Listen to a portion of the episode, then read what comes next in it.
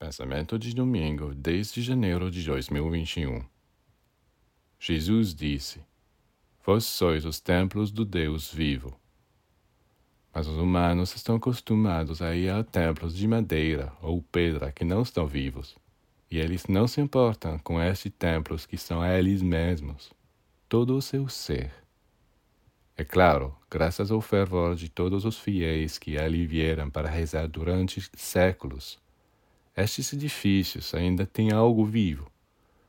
Mas isso não pode ser comparado com um ser humano que foi capaz de fortalecer sua vontade, purificar seu coração, iluminar seu intelecto, ampliar sua alma e santificar seu espírito, pois tal ser se tornou um verdadeiro templo.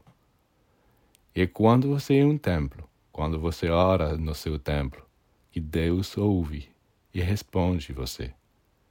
Se ao mesmo tempo você tem consciência de estar nesse outro templo, o universo, você está se tornando um ser completo. Você está na plenitude.